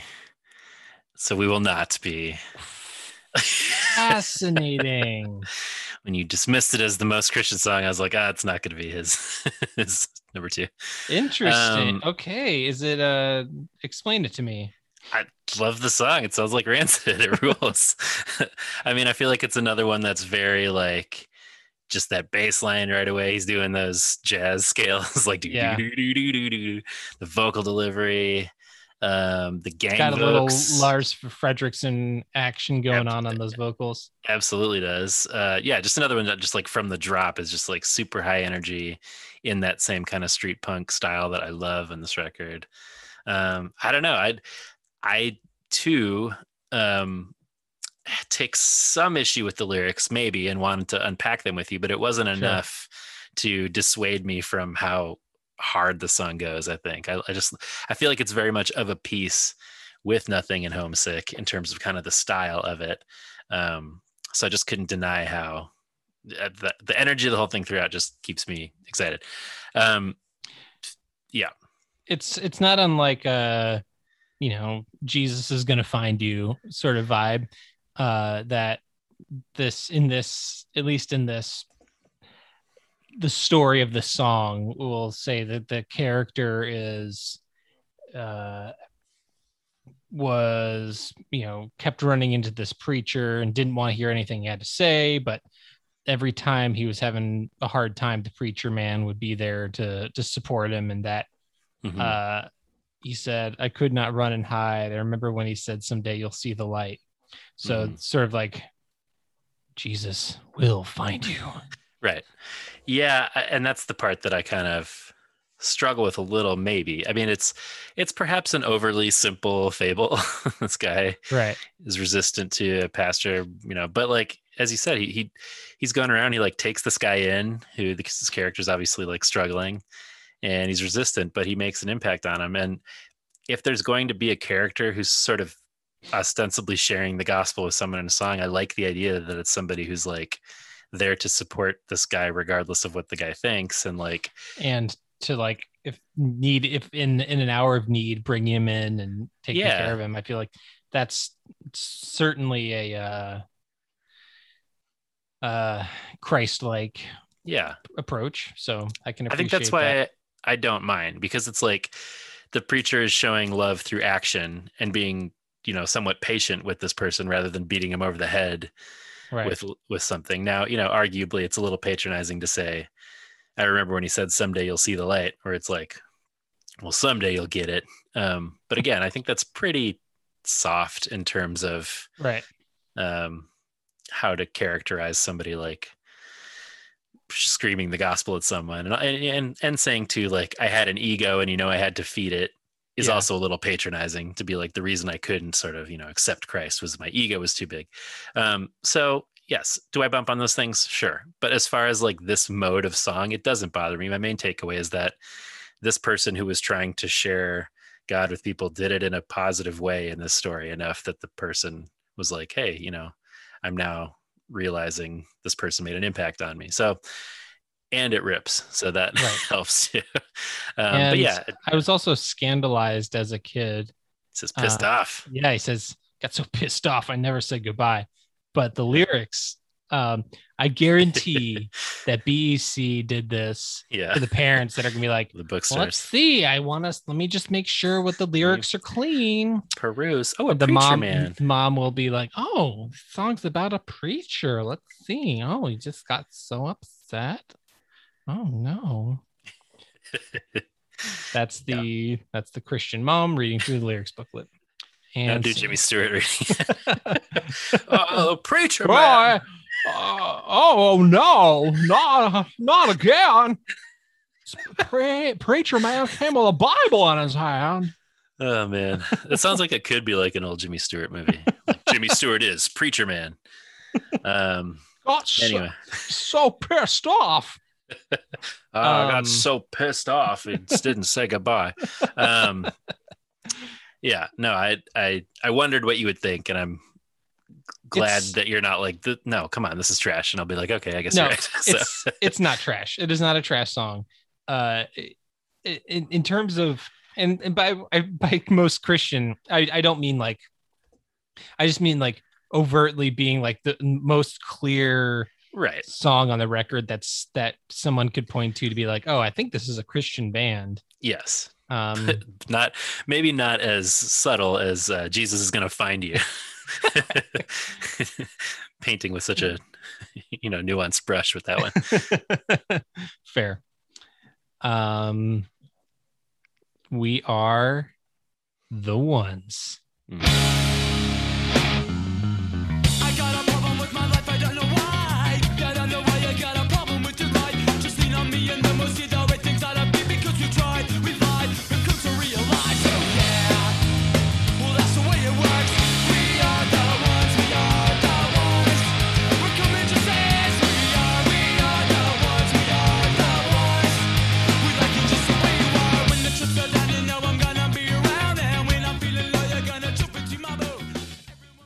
This is my number two. Okay. Yeah, this was this is certainly in my top five, uh, if not four. So Yeah. Uh gosh, it's how I, I don't know how you you can't deny the it's another Rancid chorus and it's got the ska. Um Yeah. and I mean, this is like full ska sound Yes. here. Maybe the the lone sort of purely ska song on the record, um, which I'm here for. And fr- it's a it's the way that Preacher Man was like how you were on board from the jump. hmm This from the jump, I'm ready for this song. Yeah. I got a problem with my life, I don't know why. I mean- why you got a problem with your. Pretty great. Um, this the song even has like a little bit of a, a tinge of sublime to it. Yeah, I could see that. Um, I mean, I really like the vocal delivery a lot. Um, Yeah. I like that ska rhythm of it. The da da da da da. You know, it's really cool. It's different. when I've been alone, you're gonna jump Right. them up, Yeah, up. exactly. Not quite Anthony Kiedis, but along those rhythmic lines. Um, yeah, I, I really like that sort of ska rhythm of vocals. It's not this like I kind of prefer the raspy, like yeah, this is what we're doing, you know, like that kind of vibe. Um, Sure. but I do really like this. Um, Well, you got it. You have your you have your Lars Frederiksen coming in with with the the harm the the nice harmonies when Tim Armstrong is doing the the hard stuff, and then when exactly. when Lars is doing the hard stuff, you got your Tim Armstrong coming in with the back. Exactly. You, you just got there's got to be a little balance. Absolutely. And I do have a think little this punk with your ska. I think this album is a really good balance. They're Yep. Playing with like maybe I don't know four different modes, maybe more, but pulling it off really well. Like I And like four different and- chords. yeah, and four different chords. Um, the Green Day vibes on the bridge are very evident to me. This song, he says, you know, time's gonna have its way with me. And there's the Green Day song JAR, where the bridge is, Yeah. Yo, watching me. It's like exactly the same. Um, but I don't mind it. No, there's a there's another song Yes, there uh, coming up in a bit that is 100% Green Day. Yeah. Um, but yeah, I'm I'm just so. Should we? Let's see. Let's get to the. Do you have a timestamp for the bridge? I do not. All right, let me see.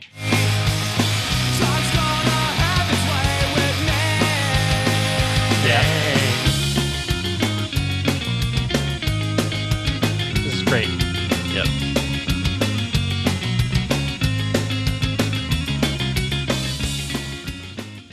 Another nice little clean guitar Yeah. sound there. Sounds Yes.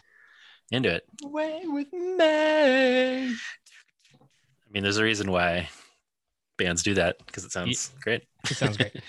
Um, Um, thematically, I like the idea that this is like a, a positive song. You know, yes. it's it's kind of like a couple songs from the last record about friends just being there for each other.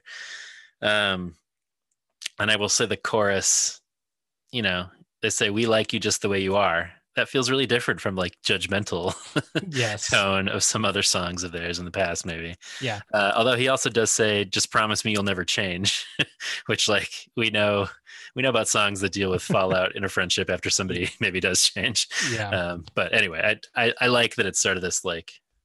I love the idea of "We like you just the way you are," sort of this rallying cry right. uh, for these young punks. That's cool. When the chips are down, you know I'm gonna be around. Yeah, it's great. That's so much better than like, uh, how do I just scream at Jesus, scream at you about Jesus? Uh, rather have somebody be like, I'm going to be there for you no matter what. Like, that sounds nice. yeah. Walking around the street being like, "Ah, empty soulless. Souls, blank faces, they're blank souls. Anyway, All right. Uh speaking of songs going hard from the jump. yep. I'm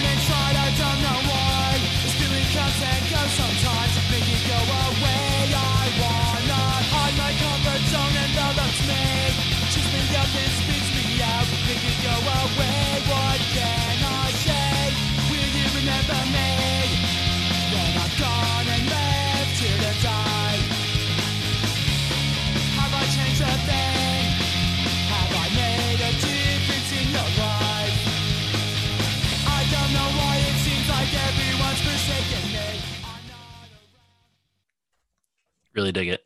Yeah.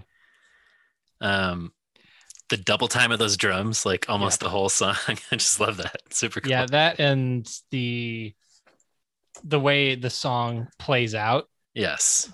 just really Yeah. fuzzy. Really, Yeah. really fuzzy. great guitar feedback Yeah. immediately as you said but as we've been saying there's also a cool little non-distorted guitar part in the bridge Yeah. um like yeah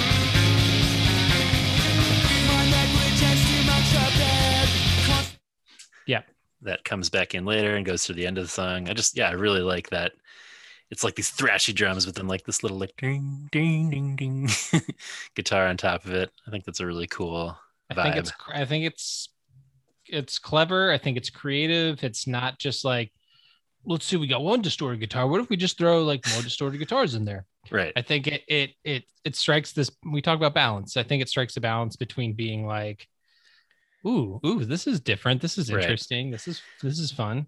Yeah. I don't want to like attribute it all to geography, but you know, they're they're this band that is playing with that California sound that's a little more like Northern California, but they have these like really sunny little guitar lines and like 50s harmonies and another song we'll get to that's very 50s. Um, so it's kind of bringing that like Southern California like sunniness into it. You know, it's a little bit of like beach surfy sound on top. I don't know. I like it a lot. Um, it's a cool mix of things. Um, Definitely. another one about sort of feeling completely abandoned and on their own. uh, different different than the the we are the ones before Right, it right. that was very positive this one Yeah. is talking about like being left and forsaken by everybody yeah, that's When they- definitely when you- one. W- yeah will you remember we, me when I've gone and left here to die left here to die yeah, all right, buddy. when you start talking about being forsaken, it's a little bit like, all right, let's let's take a breather. Um, but uh, yeah, I, that's definitely one sort of thematic mode for them. Is these songs about feeling like completely desperate and nobody's with them anymore, and Sure. you know, I understand he's down and out. I understand that to some extent. Yeah. yeah. he feels an inch high, as it were. Yeah. Um, but yeah, really like this one. same.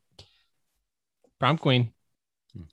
Well, I'm kicking it around at home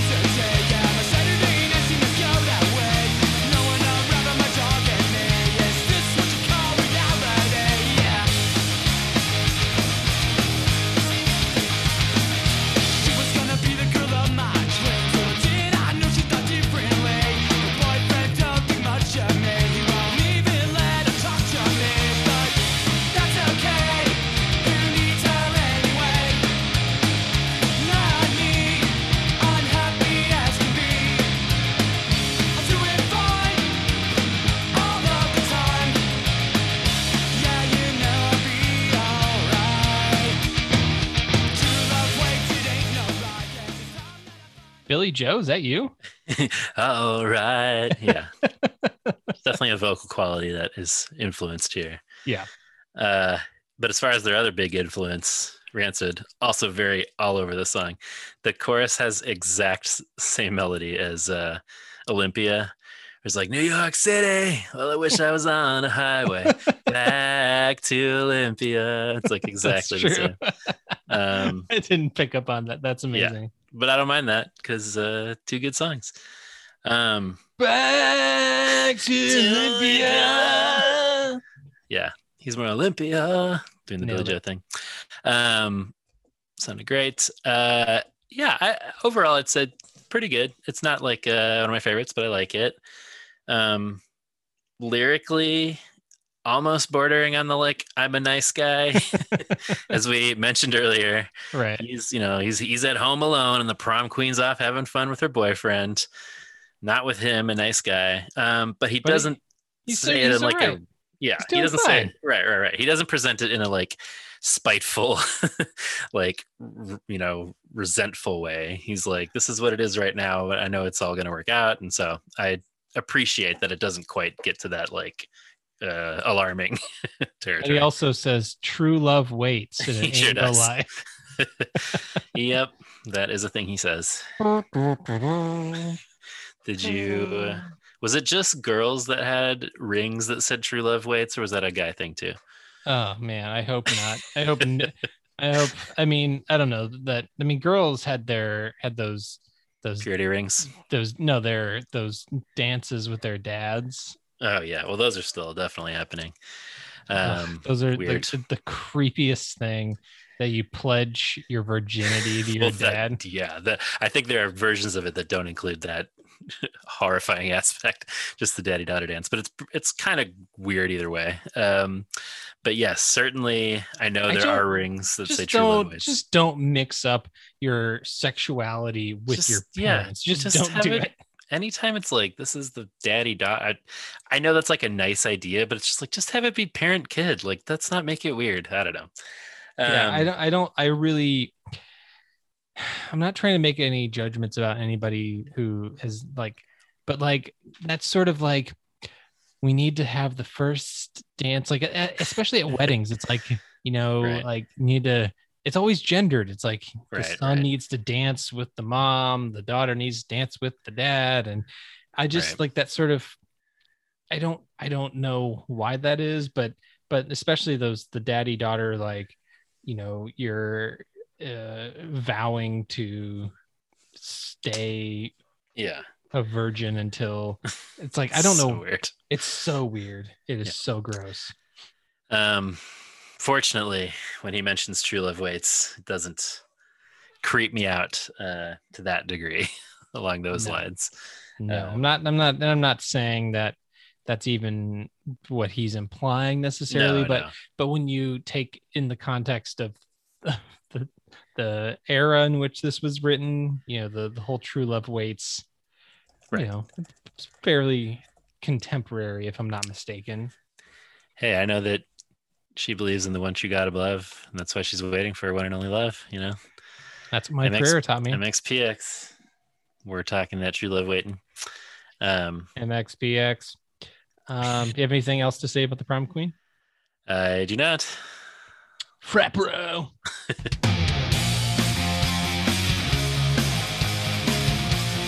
speaking of mxpx Yeah.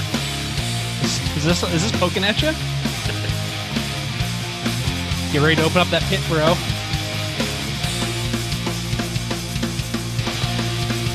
Let's go!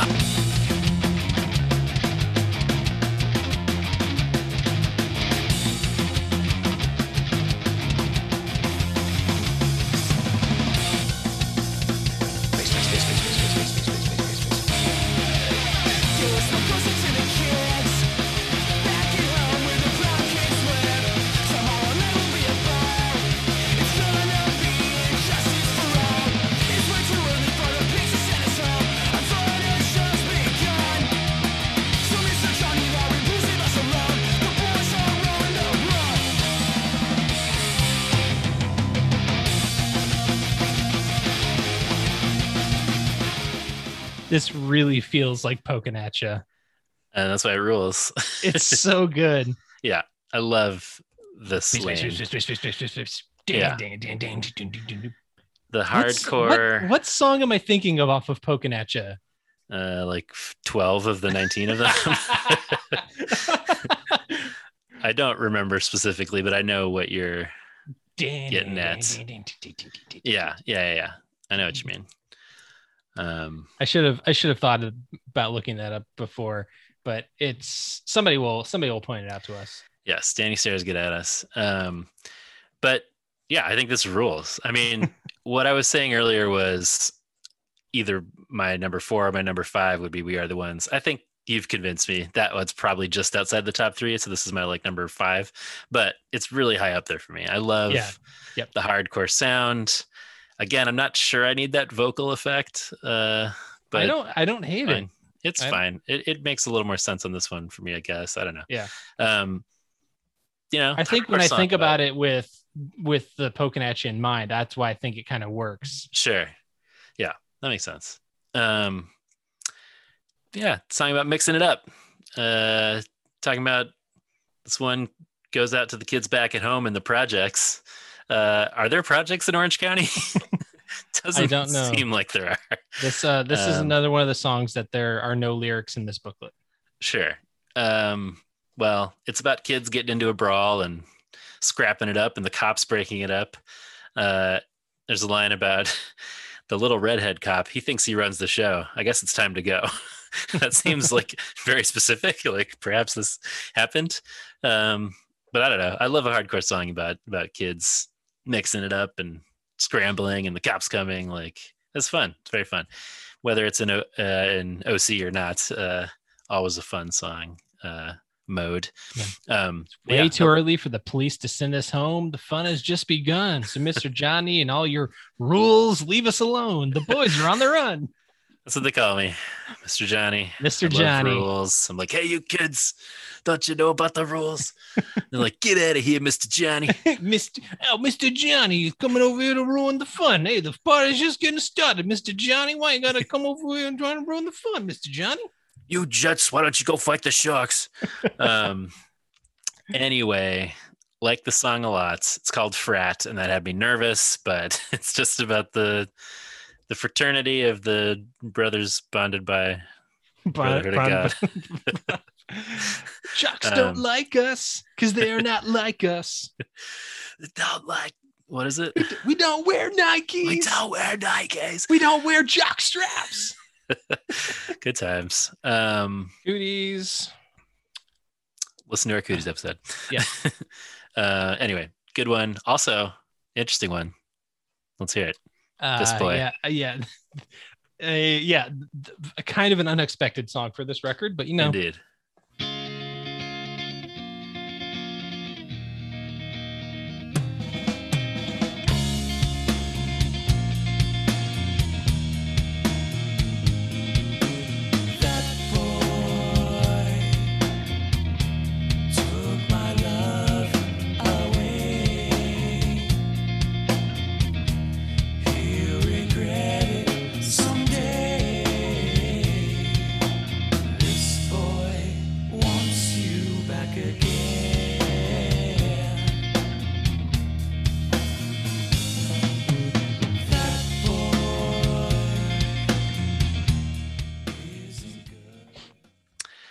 Beatles, Little early Beatles little cover. OG Beatles. Yeah, I think this is from their second album. Um, from uh, it's from Meet the Beatles. yeah, which would yeah, that would be the second one. The their second, yeah.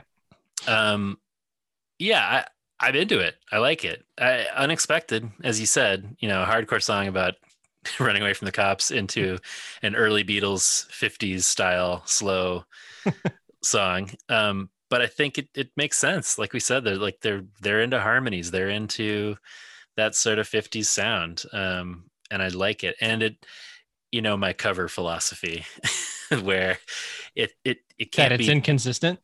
that, that's correct. I like to keep you on your toes. I I like I don't like when a song sounds exactly like the original. I also don't think it always works if it's just like let's just do a sped up punk version. Th- I feel like this does just enough to differenti- to differentiate from the original because it's like pretty straightforward in the verses, but then it goes harder than the original in the chorus, and kind of like the punk sound comes in. So at Yeah. first I was like, really, huh? A this boy cover. But then I was like, you know, this kind of makes sense and I like it. And it like, I don't know, it's a vibe that doesn't feel like that out of step with their other stuff. Um, and it's a pretty song. So I like it.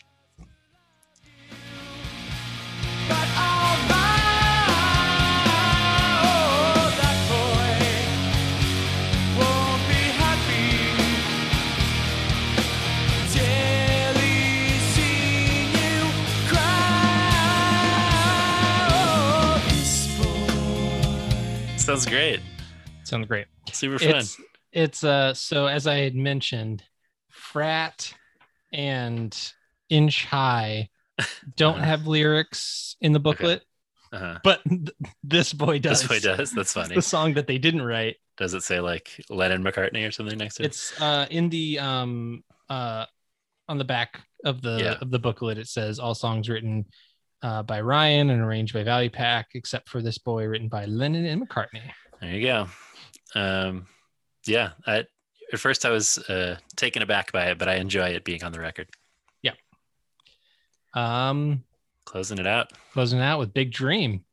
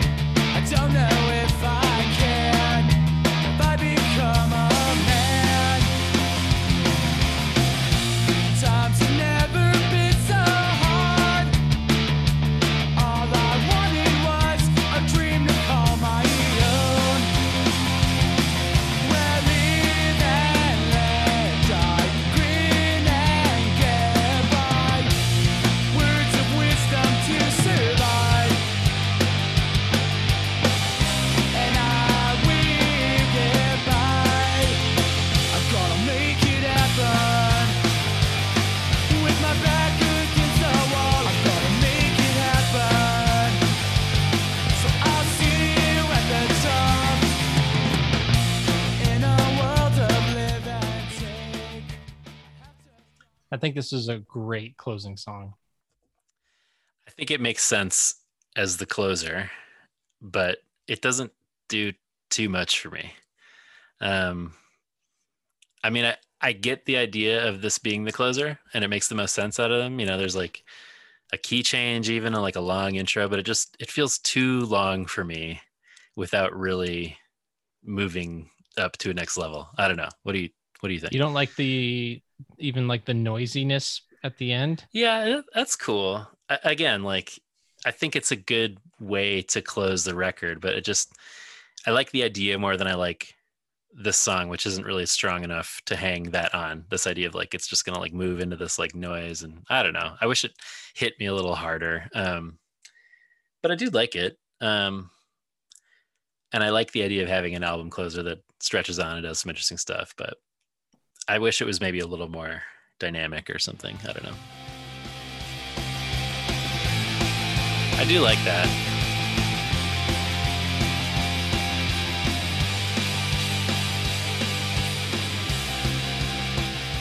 That is cool. I definitely like that better than. I, I guess I wish the build up to that was like more even- interesting. Didn't you even say like the the part at the for Ace Troubleshooter their their last song where it just like kind of became cacophonous? I thought you Yeah, I do like- like that, but I like that song from the beginning. Um, this song kind of bums me out a little bit Mm. because and I don't think it's maybe I think it's supposed to be like anthemic and and Yeah. optimistic and everything um and about like how we're how they're gonna you know like I'm gonna make it happen Right. and uh you know i'm gonna make it happen with my two feet on the ground nobody's gonna see me fall gonna make it happen so i'll see you at the top and it's like that that didn't Didn't happen. happen, You well, know? so that that's the that's the kind of the part where it's like you know if you know, I, I like the idea of a song that's that's like go for it, but like to be like gonna see you at the top, bros, gonna fucking crush it. It's like Maybe well, it's like maybe uh, like maybe take it down a notch. Maybe don't be so confident that you're like that you're gonna see you at the top, you know. But well, he's speaking it into the universe. He's sure, he, it's the secret.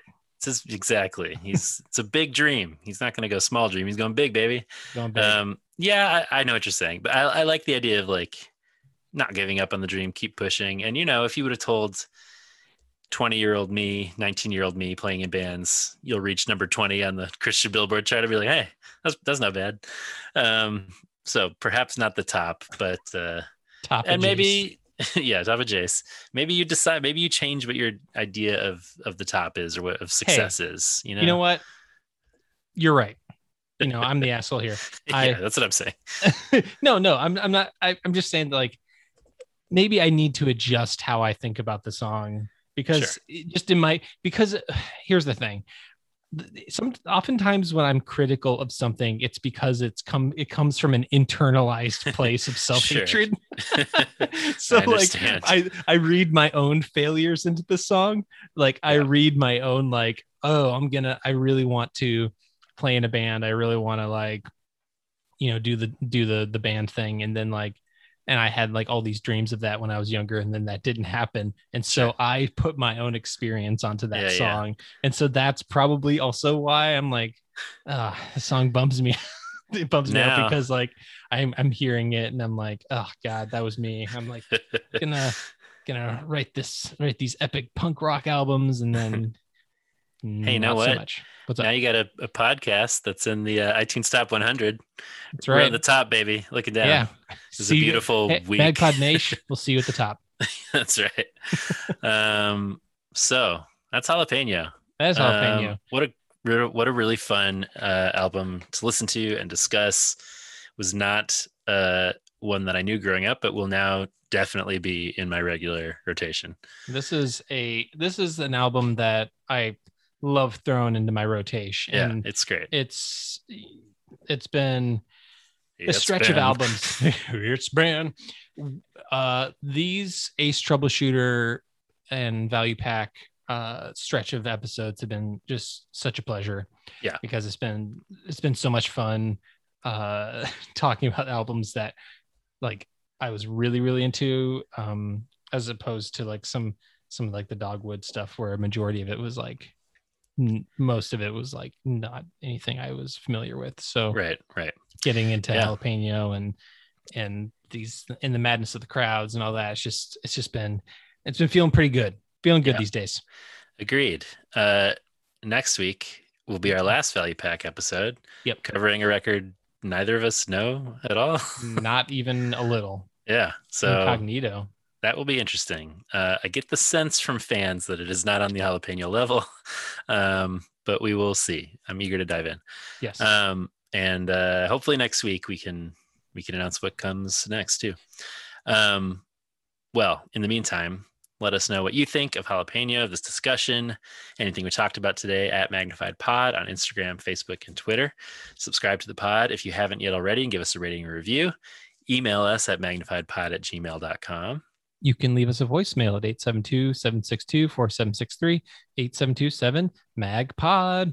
You can support us at the Patreon, patreon.com slash magnified pod. And we want to welcome to the Patreon punk family, Josh Aguilera. Josh has been uh, a long time uh, commenter on social and uh, follower of ours, and he he does uh, cool music on his own as well. He's played in bands and stuff, so very happy to have Josh among the Patreon punks. Uh, if you would like to join us, you can do so this week. Well, we'll be talking about Tony Hawk Pro Skater original soundtrack. uh, getting into that over on the Patreon. You know, taking this whole 90s punk compilation uh, game to a whole new level with that. Uh, it'll be interesting. Um, thanks to shadow producer Jason and Unoriginal Vinyl, and thanks to Heavy Ordnance Studios for our artwork. Well, our time in the penalty box is over for this week. We'll be back out on the ice next week when we'll cover Value Pac's incognito.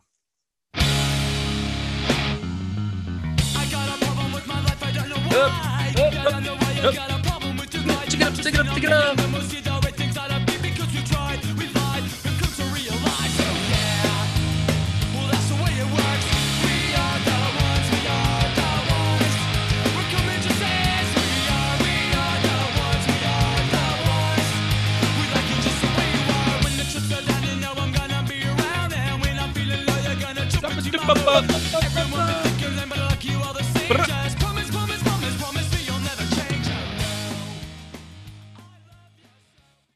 Little Ketis Jace.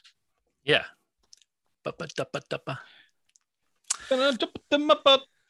I love that Brian demands more Ketis. I feel like I left a lot of Ketis out on the field. I don't know how much more I You have to did. give. That's um I think that was a that was a, a Friday Night Lights speech, right? Now, guys, we've got to leave all our Ketis out on the field. Yeah, coach um what was his name? Let me tell you Coach something. Taylor, Taylor. Coach Taylor. He's like have you have you seen the compilation, the Coach Taylor compilation? Uh, Coach Taylor wants to tell you something. I think so. Because- yeah, that sounds Like, familiar. let me let me tell you something. it's like like every episode, he's like, oh, I need I'm gonna tell you, I'm gonna tell you something. Hey, come here, let me tell you something. Hey, Tim Riggins, you might think you're you- too good for this team, but let me tell you something. Let me tell you something. For more shows like this one, visit rockcandyrecordings.com.